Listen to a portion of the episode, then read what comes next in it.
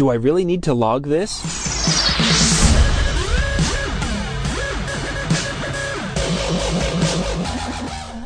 This is John Young with the Disc News, Disc News TV. Today we're going to be doing for our Tuesday tip, talking a little bit about your automobile log or your business vehicle log depending upon what you're doing with your business.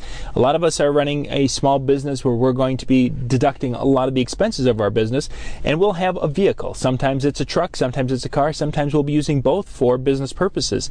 And the IRS has some things that they want you to keep track of when you're you're using vehicles for business. And this is going to give you a couple of ideas this isn't tax advice, so if you are really interested in, in doing this and, and being able to, to write off your vehicle trips and such, you need to go and, and talk to someone, either your accountant or do some research on the IRS yourself. But this will give you an idea and such a kind of a starting point. There's two ways in which you can deal with a vehicle that you're using for a business. And again, you could be using this vehicle for other purposes also, not just for your business, multiple businesses or personal and business. But there's two, two different things. You can either do the standard deduction for the mileage, which is generally right now I think it's around 56 57 cents a mile for business travel. Then you also have the other words actual expenses where it's repairs and all these different things added together. Now the actual expenses you have to keep track of everything. You'd be your gas and your oil changes, any repairs, any any kind of maintenance that you'd be doing on a vehicle, and then that becomes prorated on the amount of, of your usage. So if you're using it say 50% of the time for personal use and and 50% for business use, those things become prorated and it gets to be kind of a sloppy, messy thing. The actual expenses work the best when you're talking about a vehicle that's used almost 100% exclusively for business. It's a little tougher when it comes to personal. The standard mileage deduction works probably indicate maybe 80% of the time for most people when it comes to vehicles that can be used for personal and business or vehicles that aren't the big trucks that you'd use for business standard miles deductions what you need to do is you need to have a log of your trips with that that's the most important part in the in the eyes of the IRS is that travel log, that mileage log. And what you need to do is you really would want to have I don't use this one for for business, but you would have like a little a little notebook or something up here, but you'd want to have a log a log book close.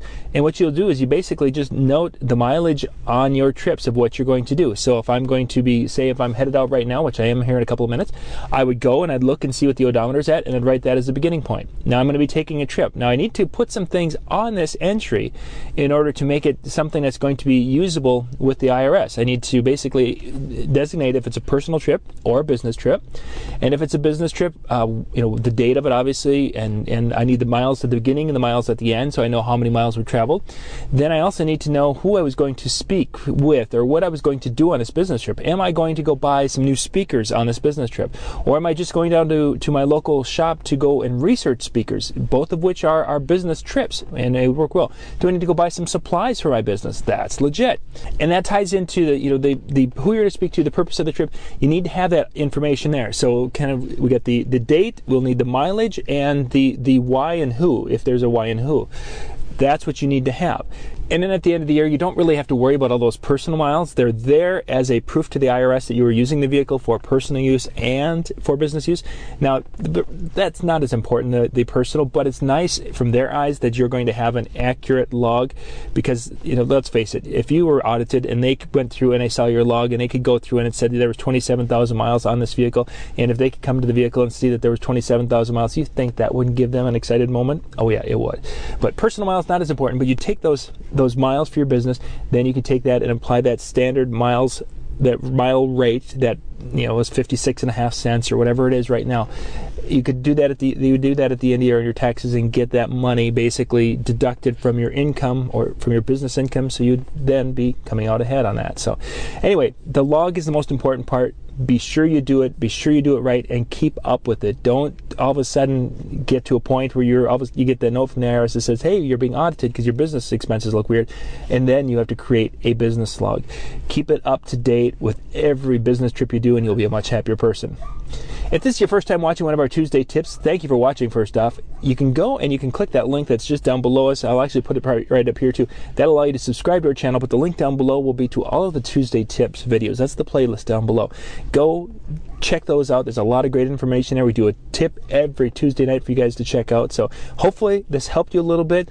If there's some things you do with your log that's, you know, maybe you're using some different software things, I'd love to hear what you're using because this is something a lot of us need to do on a regular basis. And let's face it, paper and pencils kind of getting old. So let us know in the comment section down below what you use to keep track of your vehicle log for those business miles. This is John Young with the Disc Jockey News and Disc Jockey News TV with our Tuesday tip of the week.